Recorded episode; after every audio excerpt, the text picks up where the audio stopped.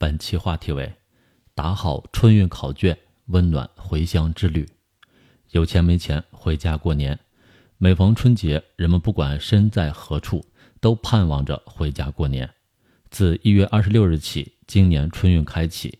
今年春运期间，全国跨区域人员流动量预计达到九十亿人次，是二零二三年同期的近两倍，多项数据将创历史新高。对回家过年的人来说，都想着回家路上平平安安、顺顺利利。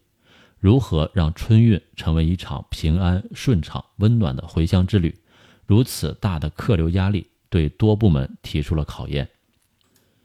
平安回家是春运的底色，道路千万条，平安第一条。各地方都要在提升旅客服务品质、加强安全管理等方面压实责任，打造平安春运。针对春运安全保障。各部门、各地方统筹安排，科学调运与优化服务。比如，对重要交通基础设施、交通运输工具进行全面的检查维护，适时增派安检人员，保证乘客安检一个都不能少。进一步提高安检通过率，充分运用大数据、云计算等方式，优化交通运输调配能力。一系列春运安保举措，进一步提升了运输供给的能力。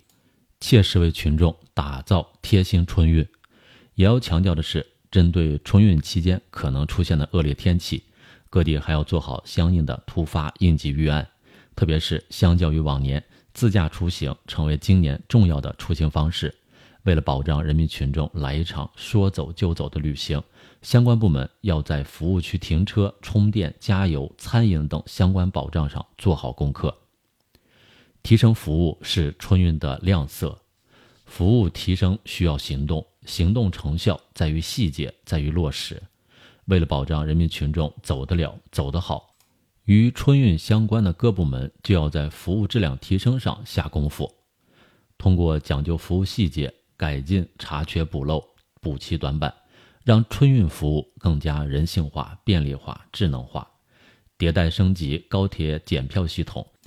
游客只要人证票合一，就能快速过检。优化改进智能售票终端设备，多渠道及时发布客运服务信息，延长客票预售期限，方便乘客错峰出行。